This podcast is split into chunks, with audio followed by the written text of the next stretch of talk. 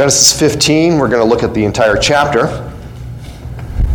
So it begins here. After these things, the word of the Lord came to Abram in a vision Fear not, Abram, I am your shield, your reward shall be very great.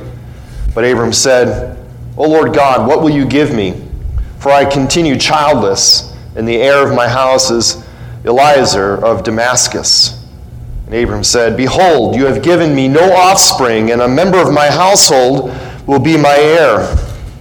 And behold, the word of the Lord came to him This man shall not be your heir, your very own son shall be your heir. And he brought him outside and said, Look toward heaven and number the stars, if you are able to number them. And he said to him, So shall your offspring be. And he, that is Abram, believed the Lord, and he counted it to him as righteousness. And he said to him, I am the Lord who brought you out of Ur of the Chaldeans to give you this land to possess. But he, that is Abram, said, O Lord God, how am I to know that I shall possess it? He said to him, Bring me a heifer three years old, a female goat three years old, a ram three years old, a turtle dove, and a young pigeon. And he brought him all these, cut them in half, and laid each half over against the other but he did not cut the birds in half. And when the birds of prey came down on the carcasses, Abram drove them away. As the sun was going down, a deep sleep fell on Abram, and behold, dreadful and great darkness fell upon him. Then the Lord said to Abram, Know for certain that your offspring will be sojourners in a land that is not theirs, and will be servants there, and they will be afflicted for 400 years. But I will bring judgment on that nation that they serve and afterward they shall come out with great possessions. As for yourself, you shall go to your fathers in peace. You shall be buried in a good old age, and they shall come back here in the fourth generation, for the iniquity of the Amorites is not yet complete. when the sun had gone down and it was dark, behold, a smoking firepot and a flaming torch passed between these pieces. On that day, the Lord made a covenant with Abram, saying, to your offspring I give this land, from the river of Egypt to the great river, the river Euphrates, the land of the Kenites, the Kenizzites, the Kadmonites, the Hittites, the Perizzites, the Rephaim, the Amorites, the Canaanites, the Girgashites, and the Jebusites. All right, thus far, the reading of God's Word.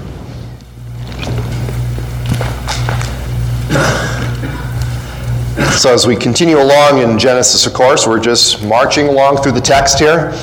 Um, one of the things I do like about Old Testament narrative is typically you could take larger chunks, so you can, um, instead of parsing it down into smaller sections like you might do in the New Testament, here you can take one chunk because chapter 15 really is one, one piece here.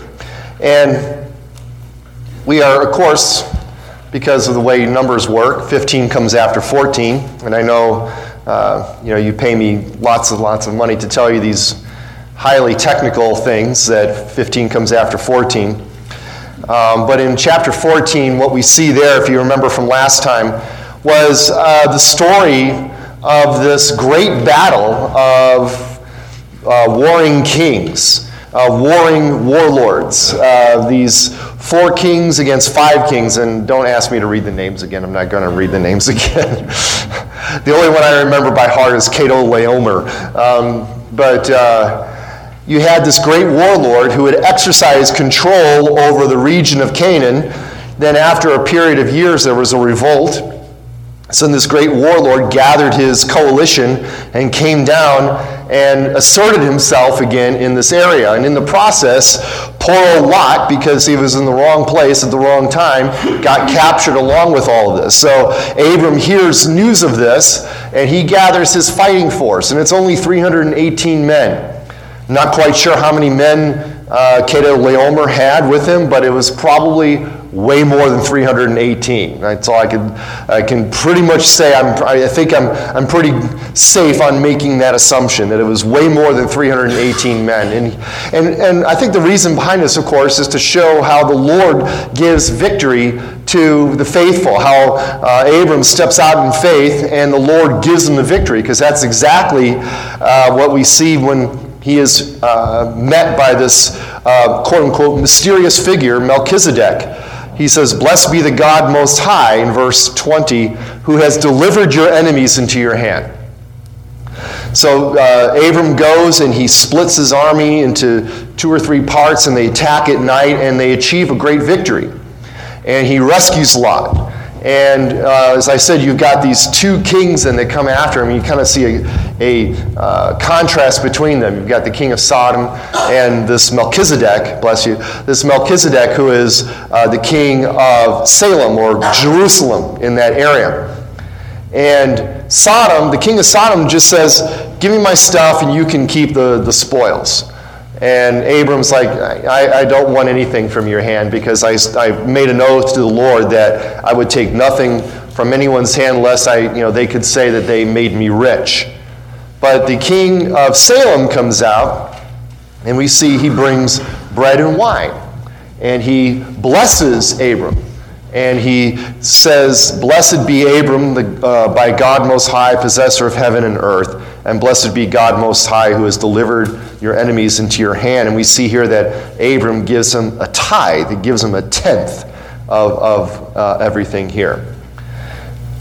And, and then we spent a lot of time talking about Melchizedek last time, if you remember that. Uh, maybe uh, your eyes started to glaze as we're looking at all these passages about Melchizedek. But he's an important figure um, not because I say so, but because the New Testament says so, and because uh, this figure is made much of uh, by the author of Hebrews. And you see, uh, the only three places you see the, this person, Melchizedek, is here. You see him in Psalm 110, and you see him in the book of Hebrews because the author of Hebrews is, in a sense, writing a sermon or preparing, you know, he's giving an exposition of Psalm 110 uh, to show to the, his readers how Jesus is uh, uh, supreme, how Jesus is better than all these things, and how his priesthood is better than the Levitical priesthood. And he makes this comparison between um, Jesus and Melchizedek. Uh, in fact, the, king, the name Melchizedek means my king is righteous. And so we see here he is the king of righteousness and king of Salem, which is king of peace. So he's the king of righteousness and the king of peace. And again, you're like, I'm sure, I don't think Mr. and Mrs. Melchizedek named their child this because they knew he was going to point to Jesus. But by God's providence, this guy's name was Melchizedek. And then the author of Hebrews picks up on this King of peace, King of righteousness. Who could this be pointing to? Who would be bringing bread and wine? Who would be blessing Abram? Who would be praising God Most High? Who would be king and priest other than Jesus Christ? So, while you have this fairly normal story here, I don't think the people, as they're getting ready to go into the promised land, as Moses is relaying this and telling this story, that they would pick up that this was Jesus, that this would point to the seed of the woman but this is, again, if you remember what we said this morning in the sermon, right? This is part of the mystery. This is part of these things in the Old Testament that perhaps your Old Testament reader might not necessarily pick up on, but point to Christ. Then you look back on it and you're like, wow, okay, that was, that was being revealed all the way back then. This Melchizedek figure who kind of comes out of nowhere in a way uh, points to Christ. So uh, we talked about that. Uh, but that's where we left off uh, in chapter 14. Now, as we come to chapter 15, it picks up pretty much right after the events in chapter 14, because that's what you see there in chapter 15, verse 1. After these things. Well, what things? The things in chapter 14. So, what we're going to see here is an interaction between the Lord and Abram as the Lord is going to reassure Abram uh, again. and he's finally he's going to make a covenant now. Now he made promises already. He made promises in chapter 12 when he calls them out, he says, I will, I will do this. I will bless you. I will make you a great nation. I will bless those who bless you. I will curse those who curse you. And in you all the families of the earth shall be blessed.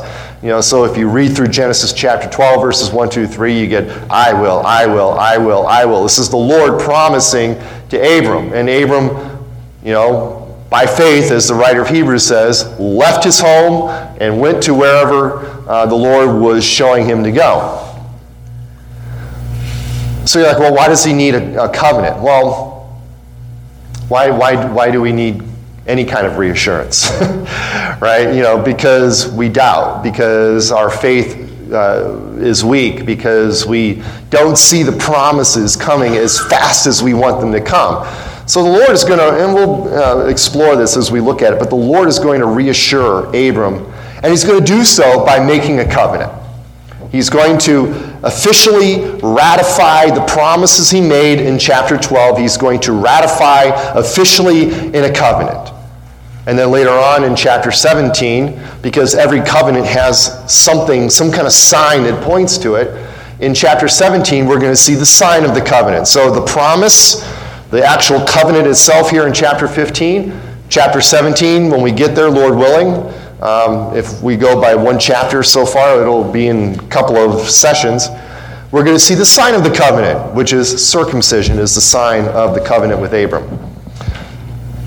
So that's what we're going to see here tonight. So the Lord secures the promises made to Abram by making a covenant with him. That's what we're going to see here tonight. So, as I think I may mention this, I couldn't, I couldn't quite keep it to three points. I could have made it two points but I've been, I made it four points.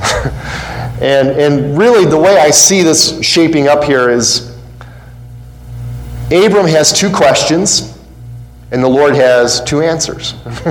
right? Abram has a question about descendants, and he has a question about the land. And the Lord is going to respond by giving him a promise about descendants and a promise about the land. So that's what we're going to see as we look at this passage here. So, first, 1 through 6. And I'm probably just going to spend the most time on this one because verse 6 is really a very important verse. We'll, we'll spend some time on the actual covenant itself.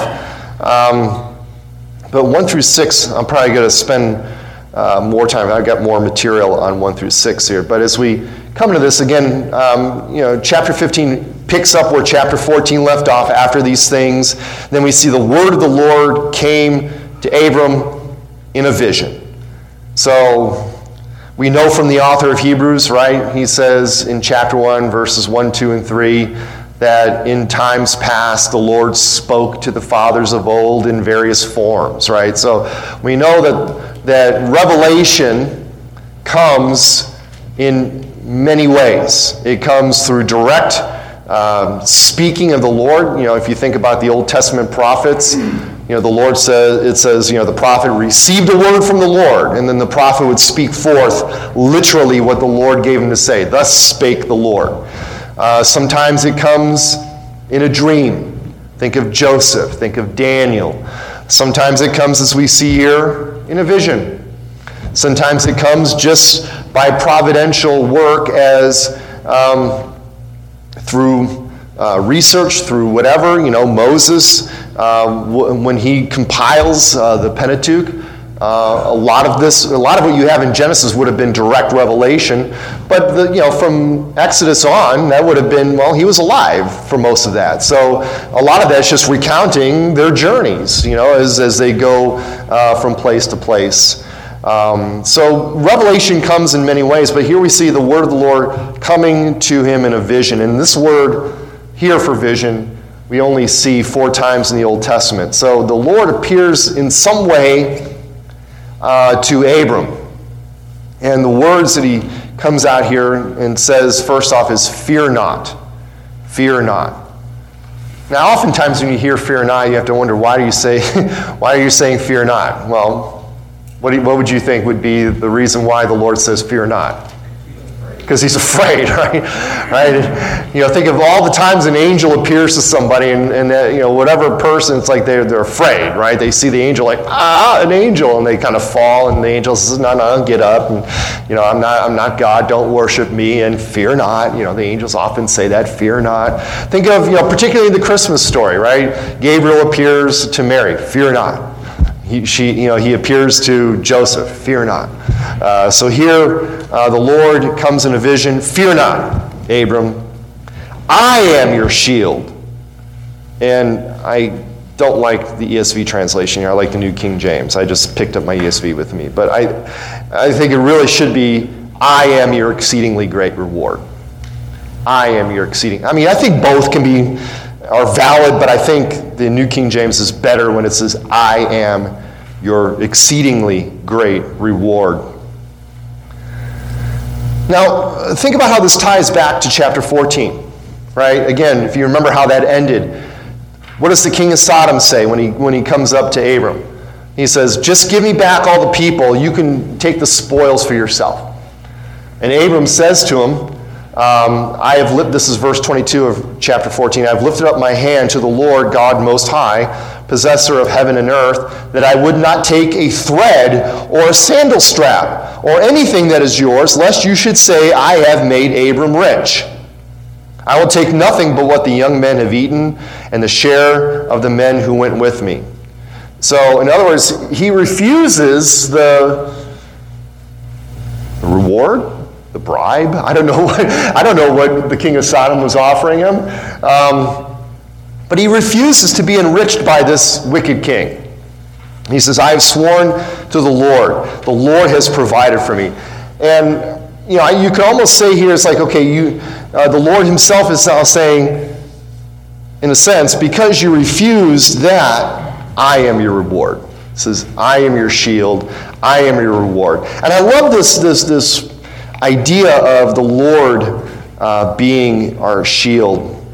Um, I'm going to look at a couple of Psalms because the Psalms are really good on this. Uh, the first one that comes to mind, or at least first one I have in my notes, uh, Psalm 3. Psalm 3, verse 3. And, and this is one, this is an interesting psalm because um, this is the, the historical inscription here suggests, or says, doesn't suggest, it says quite plainly, that this was a psalm that David wrote, or at least was inspired by the time that he fled from Absalom. So if you know that story, there, there's, there's a good feel, feel good story, a nice little warm family uh, story there is uh, King David, who, uh, a great man, not the best father not the best dad in town. And um, he had this whole thing with uh, Absalom and his other sons. And um, anyway, Absalom uh, usurped the throne from David and kicked him out of town. So he's fleeing. So this psalm was inspired by these events. And it begins, O Lord, how many are my foes? Many are rising against me. Many are saying of my soul, There is no salvation for him in God. Verse 3 But you, O Lord, are a shield about me, my glory, and the lifter of my head. I cried aloud to the Lord, and he answered me from his holy hill. So, this great little passage as David uh, puts his trust in the Lord. It's like, there are many enemies around me, but you, O Lord, are my shield. You are, and it's just the word that means literally shield. It's something that protects me, right? That's what a shield is for. A shield is for protection. Oh Lord, you are the one who protects me. Even though my foes are many, and even though they're rising against me, you are my shield. You are my glory. You are the lifter of my head. Psalm 18, verse 2. These, these are all going to say essentially the same thing. Um, this one's got an inscription that's almost as long as the psalm itself. I, I, I, exaggerate, but it's, it's a pretty long inscription. To the choir master, a psalm of David, the servant of the Lord, who addressed the words of this song to the Lord on the day when the Lord rescued him from the hand of all his enemies and from the hand of Saul. So here, um, as know, this is actually in Scripture as well in 2 Samuel 22. So it's interesting that 2 Samuel 22 would actually be at the end of David's life, but if it's delivered him from the hand of Saul, you would think that would be sort of like at the end of 1 Samuel. But whatever the case may be, the, again, David in his life reflects on how the Lord had delivered him from the hand of Saul. Now, again, if you know the story of David and his dealings with Saul, Saul hunted him down, right, many, many times. You know, before David left Saul's house, um, you know, David would come in and would sing to him and calm his soul, and then, and then Saul would hear that, that top 40 hit that was going on uh, in Jerusalem at that time, right? Uh, Saul has killed his thousands, but David his tens of thousands. And every time Saul heard that, it's like, ah! And he would try to throw a spear at David. And he would miss because the Lord was protecting him. So David eventually leaves. And then he chases him down. And a couple times Saul had cornered him, and, and you would think that he was about to die, but then the, you know, the Lord again provides for him. And here he writes again this psalm I love you, O Lord, verse 1, my strength.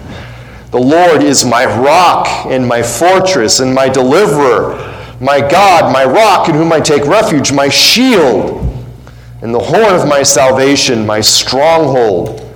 I call upon the Lord who is worthy to be praised, and I am saved from my enemies. Again, this idea, I mean, the reference there to shield, but I mean, think of all the things that David said my strength, my rock, my fortress, my deliverer, my rock, in case you hadn't heard it the first time I said it, my stronghold, you know, in case you didn't hear fortress, you know, my, he, all these things. The Lord is his protector right? The Lord is his protector. I think of Proverbs 18:10. The name of the Lord is a refuge. The righteous run into it and are safe. Psalm 119, verse 14.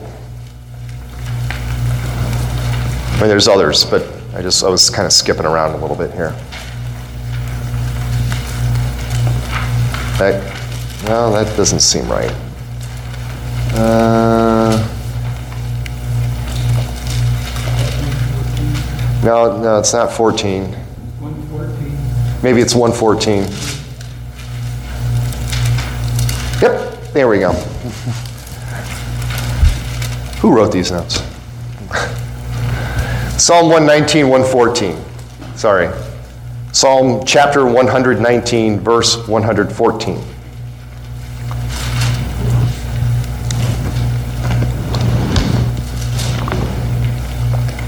And again, it's just, you are my hiding place and my shield.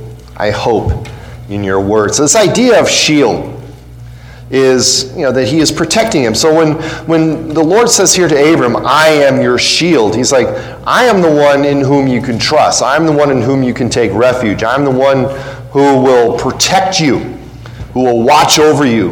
And then he says, I am your exceedingly great reward your wages, your reward. And as I said, other translations like the ESV say, Your reward shall be very great. Like I said, I don't think that's a horrible translation. Um, I was trying to look at it in, in the original Hebrew, and I'm trying to figure out what's the best way to translate that. I, I, st- I, I still think this is the, the, be- the better way. What's that? Well, it says, I, I, have to go back and look, but it basically it says, uh, You've got the, the word for I. They, they don't, the Hebrew oftentimes drops the verb, so you supply it. So I am is supplied. And it says, I am your shield, your reward, exceedingly great. So they supply will be, you know, some, some translations say, your, re, your reward will be exceedingly great. Or you could say, I am your shield, I am your exceedingly great reward. So, you know, exegetically, you can do both. But taking that in that context of what the Bible says, that's the same thing that God said to the Levitical priesthood. I. Right. That's why I like the, the New King James translation in this one better. Um, yeah, so I like the idea of the Lord being our reward. Because really, if you think about it, I mean, it's kind of the same thing that Paul will say in Philippians 3, where he says, you know, I want to be found in Christ, right? You know, even though you get all these benefits from, from Christ, he says, I, I, I want to be found in Him. I want to, you know, He is the, the He is the, the, the, the pearl of great price. He is the one um, that I want to give my life for. Uh, you think about what Boaz says to Ruth in Ruth chapter 2. Uh, the Lord repay you for what you have done, and a full reward be given you by the Lord, the God of Israel, under whose wings you have come to take refuge. Again, this idea of the Lord as a shield, and He is the reward, uh, who will reward us in a sense. Um, again, just some more backup, you know, some other, you don't need to turn to these passages. I'll just, I'll just read them. But Psalm 16, 5 uh, says, The Lord is my chosen portion and my cup. Uh, so, there, this idea of the Lord being our reward. Psalm 142, verse 5 as well, assuming I wrote that reference down right. Psalm 142, verse 5 I cry to you, O Lord. I said, You are my refuge, my portion in the land of the living. That idea of portion is my inheritance. So here, the Lord comes to Abram after this great victory. And let's face it, you know, oftentimes after great victories, you often have great letdowns. Um, you know, you think of Elijah and others. Um, and the Lord comes to him. He says, Fear not, Abram. I am your shield. I am your protector. And I am your exceedingly great reward. And then the, Abram here uh, expresses a little bit of doubt when he says in verses 2 and 3, But, Abram said, O Lord God. So there you have, you know, the covenant name with the, you know, the Adonai. So, Lord Jehovah, what will you give me? For I continue childless, and the heir of my house is Eliezer of Damascus. And then he says again, Behold, you have given me no offspring, and a member of my household will be my heir. Now, again, you could say, Well, you know, come on, Abram, trust the Lord. What's wrong with you? You know, as R.C. Sproul would say, What's wrong with you people? Uh, what's wrong with you, Abram? Trust the Lord. Well, I don't know exactly how old Abram is here. Is here. Uh, we do know that he is 86 years old at the end of chapter 16 when Ish- Ishmael was born. He was 75 years old when he came into the land of Canaan, so it's somewhere between the time he came and 11 years later. Uh, he's had enough time to go into Egypt, come back, accumulate uh, a lot of, uh, of uh, you know, livestock and wealth, um, enough time for Lot to go to, to Sodom and pitch his tent there and then eventually end up living in the city. Uh, so it's probably some time. You know, there was 12 years in which uh, those kings controlled this area of the land. So some time has gone by, right? What was the threefold promise that the Lord gave to Abram back in chapter 12? He said, Well, I'm going to give you a land, I'm going to give you offspring and I'm going to give you blessing. I'm going to make your name great. That's the idea of offspring. I'm going to give you this land that I called you to. So he's been in the, in the promised land for some time now. Yet, he owns no part of it, and he has no children, no land, no offspring. He, he doesn't even own a blade of grass in the promised land yet, right? And he's only going to own the, the graveyard, the little grave plot that he buys later to bury his wife Sarah in. And then Jacob, that'll get passed down to Isaac and Jacob, and they'll get buried there as well. So he has no part of the promised land. We keep learning as we go through this that the Amorites live there, the Canaanites live there, all the, all the ites were living in the land. So, in other words, it's still kind of their land, so Abram has none of it. So, he's like, look, I have no offspring, I have no land. Well, he focuses on the offspring here first. I have no offspring. I've been here how long? You promised me to be a great nation. I've got zero kids. In order for me to be a great nation, I need to at least have one kid, and I've got zero kids. All I've got is this, this servant in my household, this guy named Eliezer, who is, who is a, a, a servant in my household. He is my heir. You know, and there was some records that indicate that you can transfer um, the inheritance to a trusted servant. So you get this uh, word of doubt. And, you know, I'm not saying, you know, I, we should never doubt the Lord, okay? I'm just going to say that uncategorically. We should never doubt the Lord. But put it this way I understand Abram's doubts.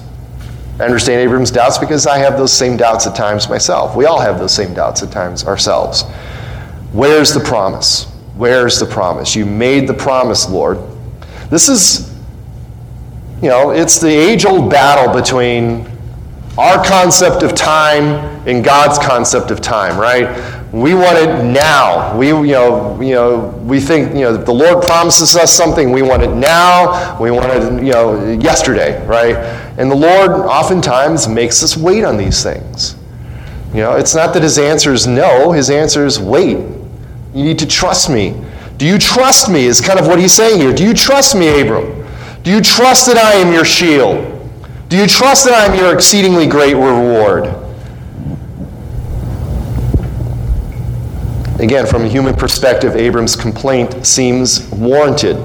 He left everything to come here. He left everything that he knew. He left his family. He left his homeland. It was essentially just him, his wife, his nephew, and whatever servants that they accumulated in the uh, area of Haran and came down here. He left everything. Left everything to come. In, interestingly enough, uh, just as a bit of irony, the name Eliezer means, My God is my helper. uh, like the Holy Spirit. What's that? Yeah. Interestingly enough, just a bit of irony. Um, so this is Abram, and then the Lord speaks to him again. This is in verse 4 Behold, the word of the Lord came to him. This man shall not be your heir your very own son, or what will come from your loins, shall be your heir. And then he brings him outside and says, Look toward the heaven and number the stars if you are able to number them. Then he said to him, So shall your offspring be. And it's such a great statement there from the Lord. You know, and again, notice how the Lord accommodates him. Uh, you know, again, the Lord could say, What is it about I am your exceedingly great reward that you do not understand, Abram? Right? That's kind of how I would respond if I were God. What is it about I am your shield? What is it about I am your reward that you do not understand? You ungrateful little pagan. you know, I would say Jew, he's not a Jew yet. Um, you ungrateful little pagan, how can you treat me this way? How can you doubt me after everything I've done for you so far? That's not what the Lord says. He says, This man will not be your heir. Let me show you what your, what your descendants will be like. Look at the sky. And think about this. I mean, even here in Sutton, you've got a little bit of light pollution if you were to look in the sky. You know, uh, if you stand in the corner at the street light, you know, of course, maybe out on the farm you have you don't have that problem. But uh, here, even in town, you know, you get some of the street lights. You know, you have to get into a part where there's no street lights. You could look up. You know, imagine what it would have been like out there uh, without any air pollution and any of that. And he's like, look at the stars. Count them. Can you count them, Abram? Can you count these stars? so shall your descendants be, so shall your offspring be. If you remember back in 13, chapter 13, it's he, he says the same thing. Well, similar. In verse 16 of chapter 13, I will make your offspring as the dust of the earth. So if you could count the dust, your offspring can be counted. Here he says, now look at the stars. Look at the stars. Count them if you can. And we know that his descendants would be numerous. Deuteronomy 1, chapter 1, talks about this. Sorry, 1, chapter 10, uh, chapter 1, verse 10. Let me say it right. chapter 1, verse 10, the Lord your God has multiplied you. This is Moses speaking to the Israelites. And behold, you are today as numerous as the stars of heaven. Now, okay, there's obviously more than a couple of million stars in the heavens. It's, it's, it's, it's a metaphor, okay? But the vast multitude that, that uh, was about to enter into the promised land, Moses is like, look how vast you are. You are as if you are as the stars of heaven. And that's exactly what the Lord had told Abram way back in the day.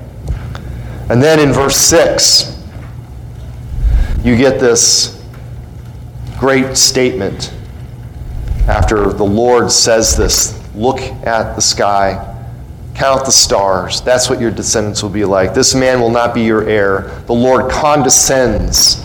The Lord accommodates the weakness of Abram and then says, these, you know, your, your, your descendants will be numerous as the stars in the heaven. And then we, hear, we see here, and Abram believed the Lord, and he, the Lord, counted it to him, Abram, as righteousness. Abram believed. This is, this is the foundational statement in the Old Testament for saving faith. It is such a key statement that it is actually quoted four times in the New Testament. We're going to look at a couple of those passages in a moment. But here, you notice what he says. It says, Abram believed, and that word there, um, uh, we get the word amen from it, right? You know, when you say amen, you're saying, yes, thus, let it be so. And the verb form is to trust, to believe. So you've got this idea of trusting. Um, you know, and if you remember Heidelberg uh, Catechism 21 talks about what is true faith. True faith is not just a sure knowledge that whatever uh, that we believe whatever the Lord has revealed to us, but also a hearty trust that we, you know, that it's not we just believe it to be true, but that it's true for us. That I have in, uh, internalized it. I have taken it for myself. I trust in it from for me. I rest in it for my own salvation. I could believe a lot of things are true, but I may not necessarily put my faith in them. Okay?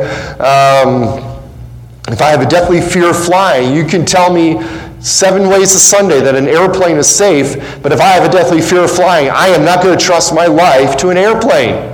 Okay? But to trust is to say, Yes, Lord, I put my, my fate is in your hands. So the Lord, Abram believes him, he trusts him, and then it says the Lord accounted it to him. It's to reckon it to him. It's to impute it to him. It's to, the Lord then, because of this faith that Abram expresses, the Lord considers Abram to be righteous. Not because of anything Abram has done, but because Abram expresses a faith in the promises of God. He has no children yet, yet Abram, the Lord has told him, You will have descendants as number, numerous as the stars in the sky. And Abram believes it. So the Lord then reckons him righteous. The word there just means righteousness. He reckons it, he counts it to him as, as righteous. And as I said, this is so important that it is quoted four times in the New Testament. So turn over to Romans 4, because a couple of times it's quoted there.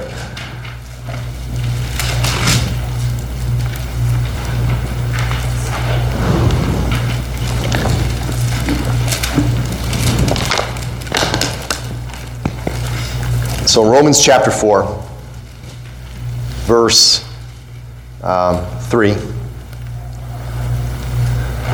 starting in verse 1. So, he had, uh, this is in Paul here in the train of his thought, he had just now expressed how righteousness comes not from the law, even though the law testifies to it. It comes through faith in Christ to all who believe.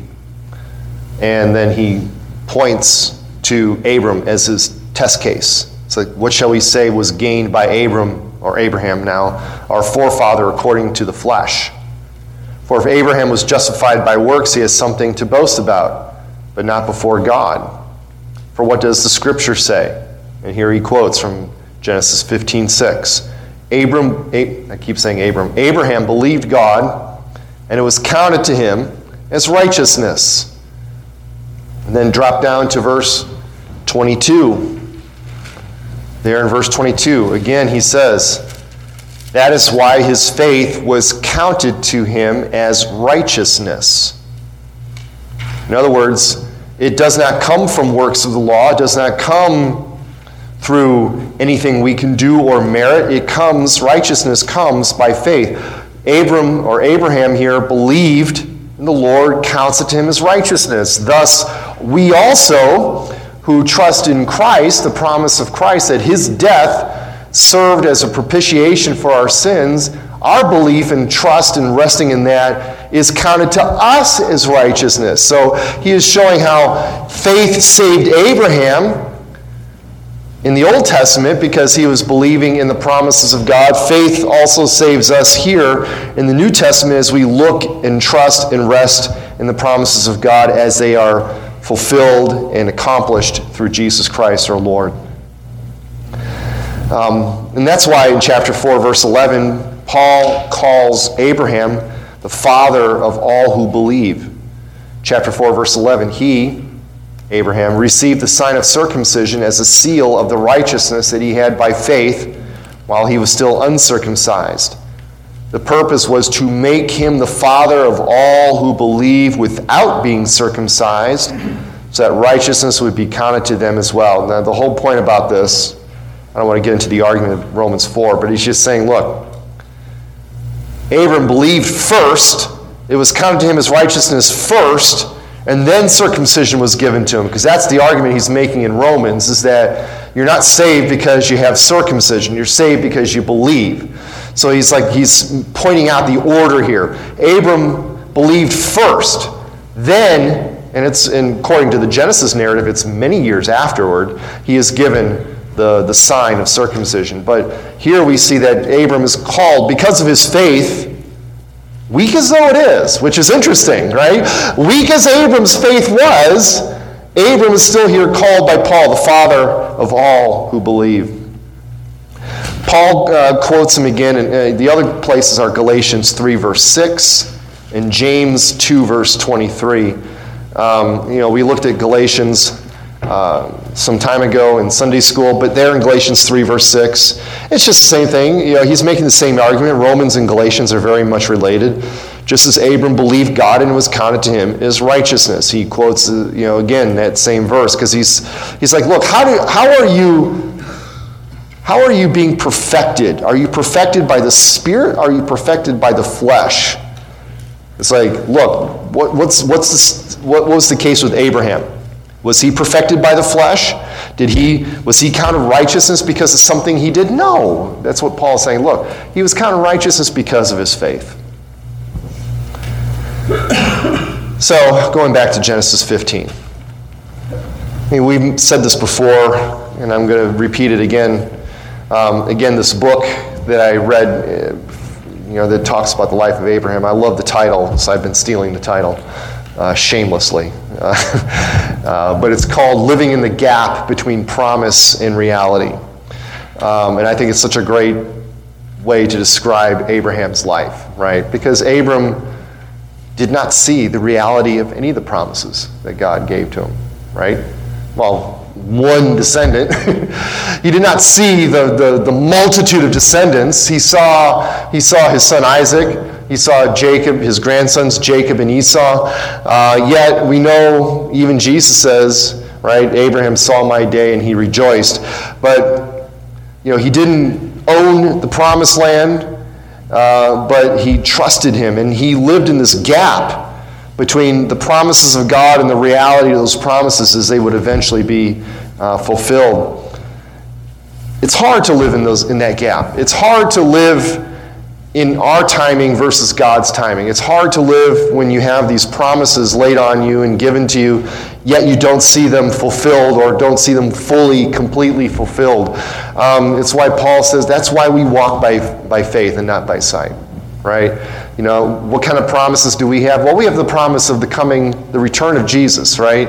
Joy to the world, the, the, the, Lord's return. Um, and what does Peter say in his letter? He says, Well, it's been a long time. And that's back when Peter wrote. He says, Where's the coming? Where's the return of the Lord? Where's his coming? You know, and the scoffers will scoff. And, and if they were scoffing back in Peter's day, they're scoffing even more now because it's been 2,000 years. Where is the promise of his return?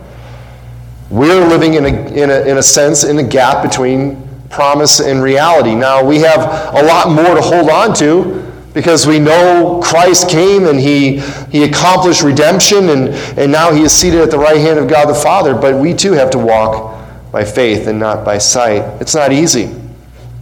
And again, notice again how the Lord here does not get angry at Abram. He doesn't yell at him. He doesn't berate him. He doesn't, he doesn't make him feel awful for his weak faith. The Lord uh, accommodates, graciously accommodates the weak faith of Abram. You know, Abram, you know, he says, I am your shield. I am your great reward. And Abram's like, where is everything? Where are, my, where are all these descendants you promised me? And the Lord takes him out. It's like, look at the stars. Look at the stars. I showed you the sand of the earth a while ago. Now look at the stars. And Abram trusts him, and the Lord is gracious. He accommodates Abram's weakness. All right, let's move on. So that was a question about descendants. I told you that would take the longest part of the night. Now you have a question about the land, verses 7 through 11. So the Lord continues. He said to him, I am the Lord who brought you out of Ur of the Chaldeans to give you this land to possess. And Abram, I have to chuckle just a little bit, okay? Because we just saw two verses later, Abram believed the Lord and he counted to him as righteousness. And then the Lord says, I brought you out of the Ur and brought you to this land to give it to you. And then Abram says, But how am I to know that I shall possess it? Weak faith, weak faith. And then the Lord says, What was that not a reflection on us? Yeah, exa- yeah. Exactly. No, perfect. That's, that's the point I'm exactly trying to make here. And, and then, uh, so then the Lord says to him, Bring me a heifer three years old, a female goat three years old, a ram three years old, a turtle dove, and a young pigeon. And he brought him all these, cut them in half, and laid them, uh, laid each half over against the other, but he did not cut the birds in half. And when the birds of the prey came down on the carcasses, Abram drove them away. So again, what we're going to see here is that the Lord makes a promise. Abram doubts the word of the Lord, and then the Lord again is going to condescend and he's going to accommodate the weak faith of Abram, this time by making a covenant. So we're going to see the covenant being made later, but all this, all these things here about gathering the animals together, it's all in preparation for the covenant.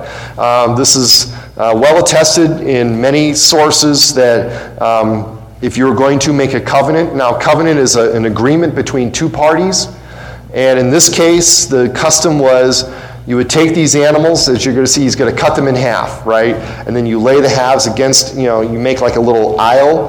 And the idea was you would make these agreements, and then each party to the covenant would walk between the pieces, signifying that should I break my part in this covenant, let my life be like the lives of these animals that were cut.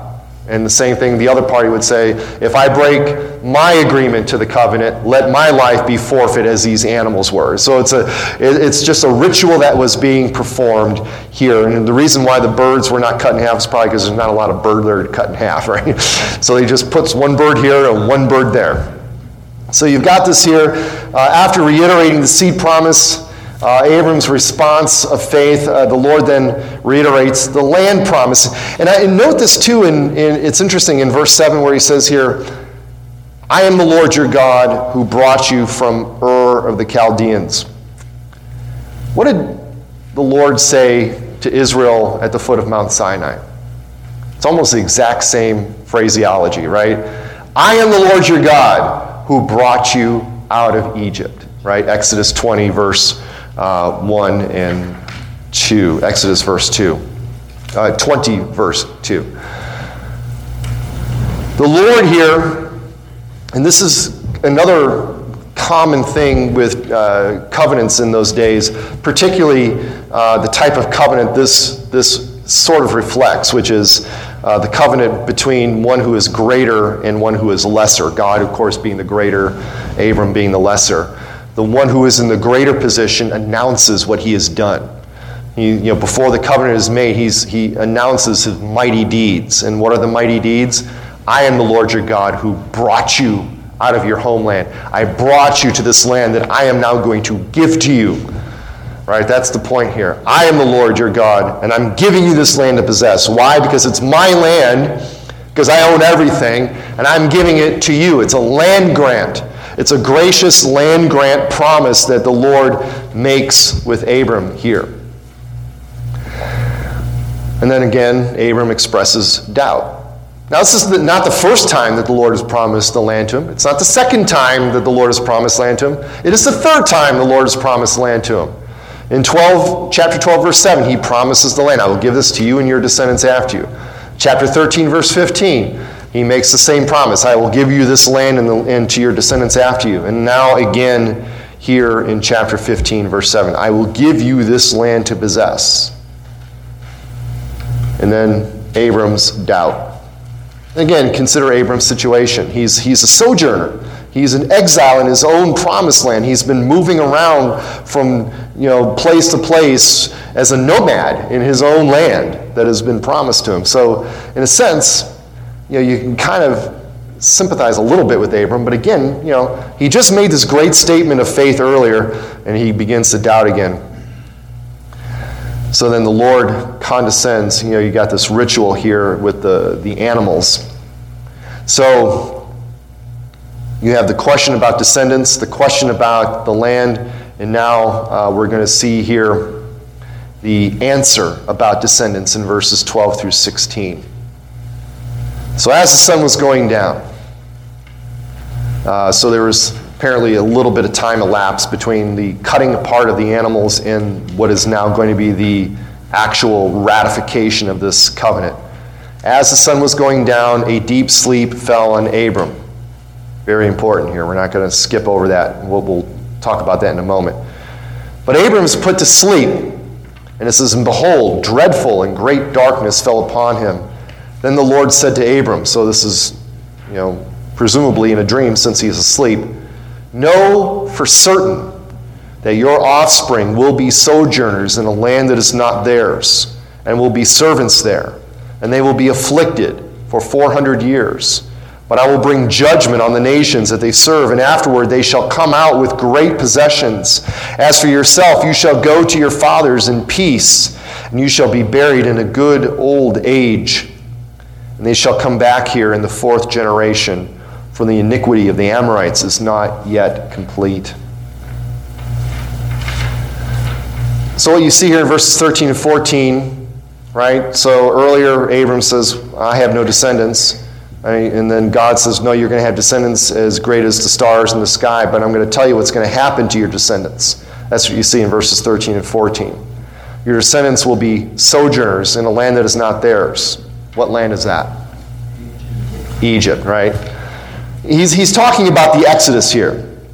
He is describing the captivity and the Exodus, right? Because by the end of the book of Genesis, where are Abram's descendants going to be? Well, they moved to Egypt, right? 70 people moved down to Egypt.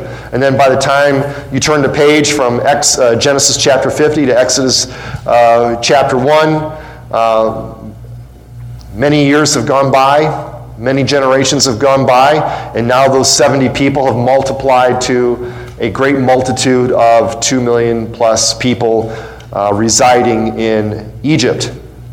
So they're going to be in a land that is not their own. They're going to be afflicted. Were the, uh, were the Israelites afflicted? Yeah, you betcha. They were afflicted. Uh, they will be servants. And this idea of 400 years is, is how long. Yeah, now, there's some debate over the, the, whether that's entirely the time that they were subjugated or that was the time that they lived in Egypt, including their subjugation. There's, there's some uh, debate over that, and I didn't really go into it too, too uh, deep here. But he's just saying here look, this is what's going to happen to you. And and then he says they're going to come out. They're going to come out with great possessions after the, these 400 years. I will bring judgment on that nation. So he's talking about all the plagues that he's going to bring on Egypt for their judgment. And afterward, they shall come out with great possessions. Um, if you look at Gen- Exodus chapter 12, that's what you see there uh, in Exodus chapter 12, starting in verse 33.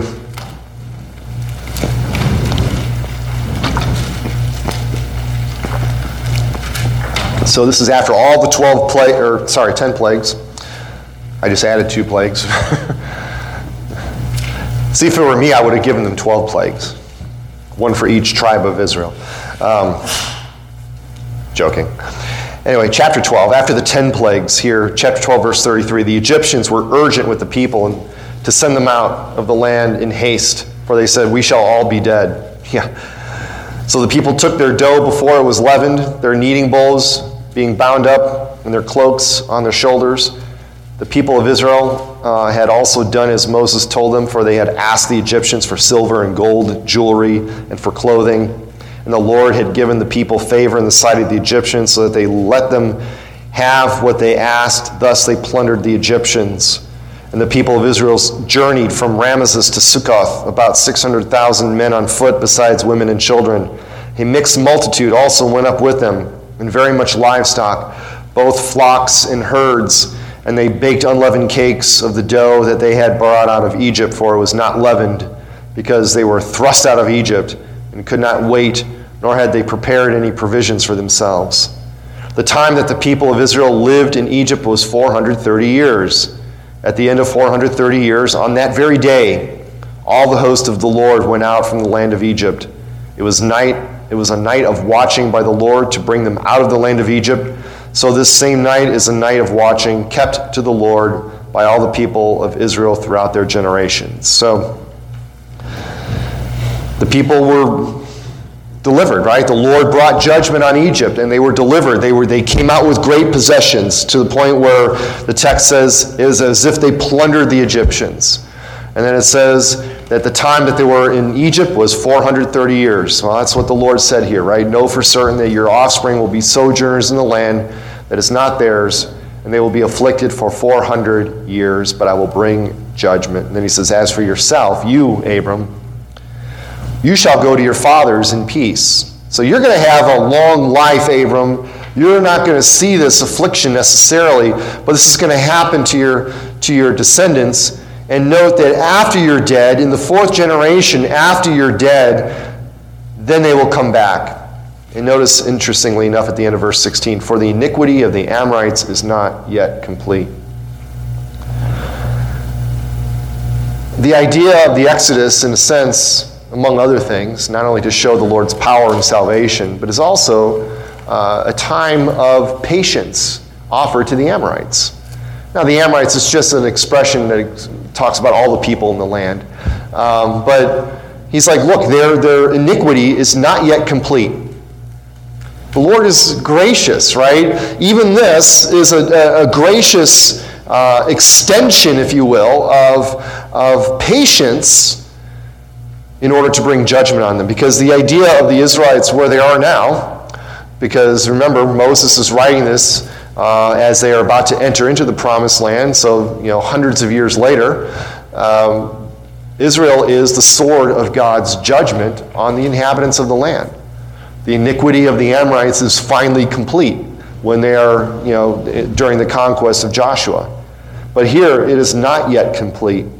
Right? And as passages I've referred to before, Exodus 34, the Lord is gracious, slow to anger, abounds in steadfast love and faithfulness. But he is not, he will not forget the iniquity of the wicked. So here you have this mention of patience and grace. The Amorites, their sin is not yet complete. Um, and it's also good to note that judgment comes when God is ready to bring it right? It comes not a moment, you know, just as, you know, if you're a fan of the, the Lord of the Rings movies, you know, a wizard is never late. He arrives precisely when he means to, right? God's judgment is never early, it is never late. God's judgment comes precisely when he means it to come.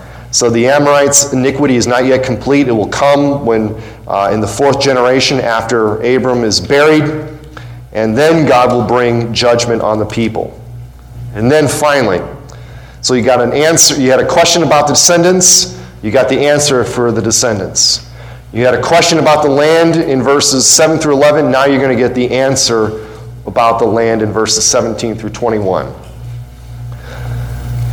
So in verse 12, as the sun was going down, he fell into a deep sleep. Now in verse 17, when the sun had gone down and it was dark, behold, a smoking firepot and flaming torch passed between these pieces. On that day, the Lord made a covenant with Abram, saying, To your offspring I will give this land, from the river of Egypt to the great river, the river Euphrates the land of the Kenites, the Kenizzites, the Cadmonites, the Hittites, the Perizzites, the Rephaim, the Amorites, the Canaanites, the Girgashites, the Jebusites, the Perizzites, the Termites, the Stalactites, the Slagmites, the all the ites, okay? All of this land. So, the Lord answers Abram's question about the land by stating the promise again. This time he gives you the boundaries of the land. Now, there's debate in the commentaries what is meant by the river of Egypt. I tried to, you know, you hear that and you think, okay, that's the Nile. But we know that that's not the, the promised land never extended up to the Nile. So some say that there's some wadi or some you know, dried riverbed somewhere in the Sinai Peninsula that serves as that boundary uh, there. That could be, because at that time, Egypt would have had some kind of hegemonic control over the peninsula and even into the, into the land of Canaan as well. So we're not quite sure exactly what is meant there, but we know what, the, what is meant by the river Euphrates.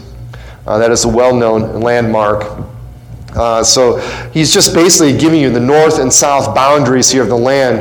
And in case you're wondering, well, it's the land where all of these Canaanites are residing the Kenites and the Kenizzites and the so on and so forth.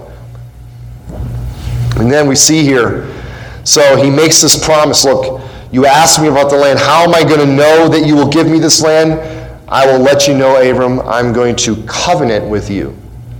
I'm going to make a covenant. Literally, the phrase there is cut a covenant, right? The, the word for cut, it's kind of, it's karat. I, I, my little mnemonic for that is karate, because you think of chop, right? You know, karat. it's a karate chop. He's going he's gonna cut a covenant.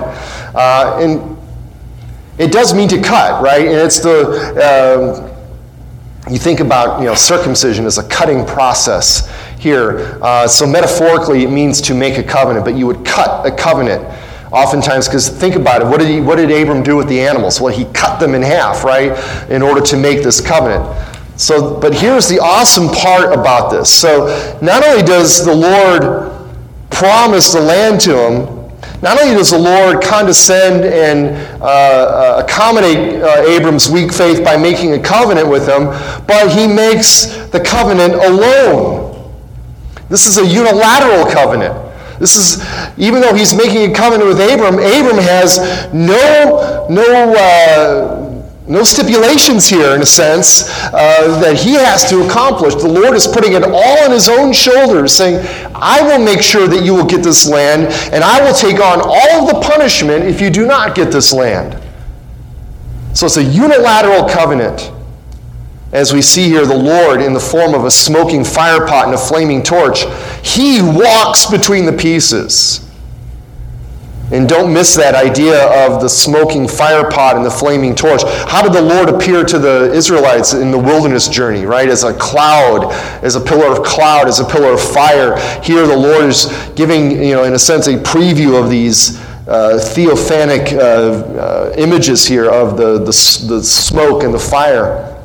He makes a unilateral covenant. He walks between the, the carcasses. The Lord is taking upon himself all of the stipulations of the covenant, and he takes upon himself all of the punishment should he fail to keep up his end of the bargain, which, of course, he is the Lord. He's not going to fail to keep up his end of the bargain. And again, here what we see is a formal, I meant to make copies of that covenant sheet but what you have here is, uh, is this called the Abrahamic covenant. And this is the formal ratification of it, right? You have, as I said, the Lord promises these things to Abraham in chapter 12. Here is now the Lord covenanting to fulfill those promises. And then later on, we're going to see he's going to give Abraham a sign that is a, a memorial of this covenant. Well, that's in chapter 17. We'll look at that when we get there. But this is the Abrahamic covenant. And as Abraham believed God, it was counted to him as righteousness. The, the Lord here now assures Abram's faith by making a covenant with him uh, and thus guaranteeing the promises. So, as we bring this to a close here, this is, again, this is the God we worship. The God who accommodates our weakness, though not excusing it. The God who makes covenant with us, even when our, is, our faith is weak the God who makes promises and then takes it upon himself to fulfill these promises. This is the one we worship. He is going to secure the promises he made way back in chapter 12. And, you know, again, it would be easy to find fault with Abram's weak faith, but again, he's like us, as we saw and as Byron mentioned earlier. He's, he's a picture of us, right? Abram's you know, he's just a stand-in for all of us who are who have weak faith. You know, and and and and, and the Lord accommodates him. He walks by sight like we do, not by faith far too often. That doesn't mean that we shouldn't exercise more faith. We should trust the promises of God. We should not doubt. Uh, and that's why, you know, we have the scriptures. You know, the scriptures remind us of the promises of God. That's why we come to worship every Sunday to be reminded weekly of the promises of God so we are uh, strengthened in our faith, right? Uh, as, as you know, Isaiah says, our faith will mount up on wings like eagles and we will run and not grow faint. We will walk and not grow weary. The Lord accommodates us. And again, here, the Abrahamic covenant, um, it's, again, the first formal covenant that inaugurates what we're calling the covenant of grace. Now, the covenant of grace was again promised in Genesis 3:15, right after the covenant of works was broken by Adam. Uh, the Lord made a covenant with Adam in the garden, says, "If you obey me, if you do not eat of this tree, you will gain eternal life. If you eat of the tree of which I told you not to eat, you will surely die on that day." And it's exactly what happened. Adam failed right? Even though Eve was the one who failed first, Adam should have been there to watch over her, and it was Adam's responsibility. And then he did die, right? That's what Genesis 5 is all about. And he died, and he died, and he died, and he died. Yet in that curse, there's a promise the seed of the woman shall crush the head of the serpent, right? And uh, the serpent will bruise his heel. There, the Lord is promising that one will come who will do what Adam should have done by kicking out the serpent, by destroying the serpent. He's going to come. So, where Adam failed in the covenant of works, this seed of the woman, you know, Jesus, right? I'm not spoiling anything here. It's Jesus. He will fulfill that. And that's the, that's the promise, if you will, of the covenant of grace. Well, it's officially inaugurated here with the Abrahamic covenant. It's promised in uh, chapter 12. So, chapter 3, verse 15 flows into chapter 12, where now uh, the Lord is working through one man and his family. And then uh, he makes this official covenant here in chapter 15. So, what was promised in chapter 12 is ratified in chapter 15, will be fulfilled in Christ, right? That's the whole point of what Paul says in Galatians 3 when he says, um, chapter 3, verse 8, in the scripture foreseeing that God would justify the Gentiles by faith, preached the gospel beforehand to Abraham, saying, In you shall all the nations be blessed. So the Abrahamic covenant, in a sense, those promises in Genesis 12 is a gospel call, because that's what the Lord did. He promises the gospel there. So, and then the good news for us is that the new covenant which Christ inaugurates, which Christ ratifies in his own flesh and blood, which everything in the Old Covenant points to the New Covenant, that's also a unilateral covenant. Right? If you look at the passages that talk about the New Covenant, particularly Jeremiah 31, which is quoted in Hebrews 8, the Lord says, I will clean them, right? I will sprinkle them clean. I will put them in them a new heart, and they, I will cause them to walk in my statutes, right? Again, it's it's almost like Genesis 12. I will, I will, I will. The Lord promises to do that. No more shall anyone uh, say to his neighbor and to his relative, Know the Lord, for they shall all know me, from the least of them to the, from the greatest to the least, because I will write my law on their hearts. That covenant which Christ takes upon himself is, in a sense, Christ stepping into the covenant of works and taking that curse upon himself. Right? Christ, just as God walked through the animal parts here in Genesis 15, Christ took the covenant punishment for us that Adam uh, deserved, that we all deserve, right? That when Christ died on the cross, that was the wrath of God being poured out for us breaking, in a sense, the covenant of works in Adam. That's why Paul makes that connection in Romans 5. As in Adam, all die, as in Christ shall all be made alive, right? The, the, the sin of one man plunged the whole world into sin and unrighteousness, but the obedience of the one man, Jesus Christ, brings righteousness to all who believe.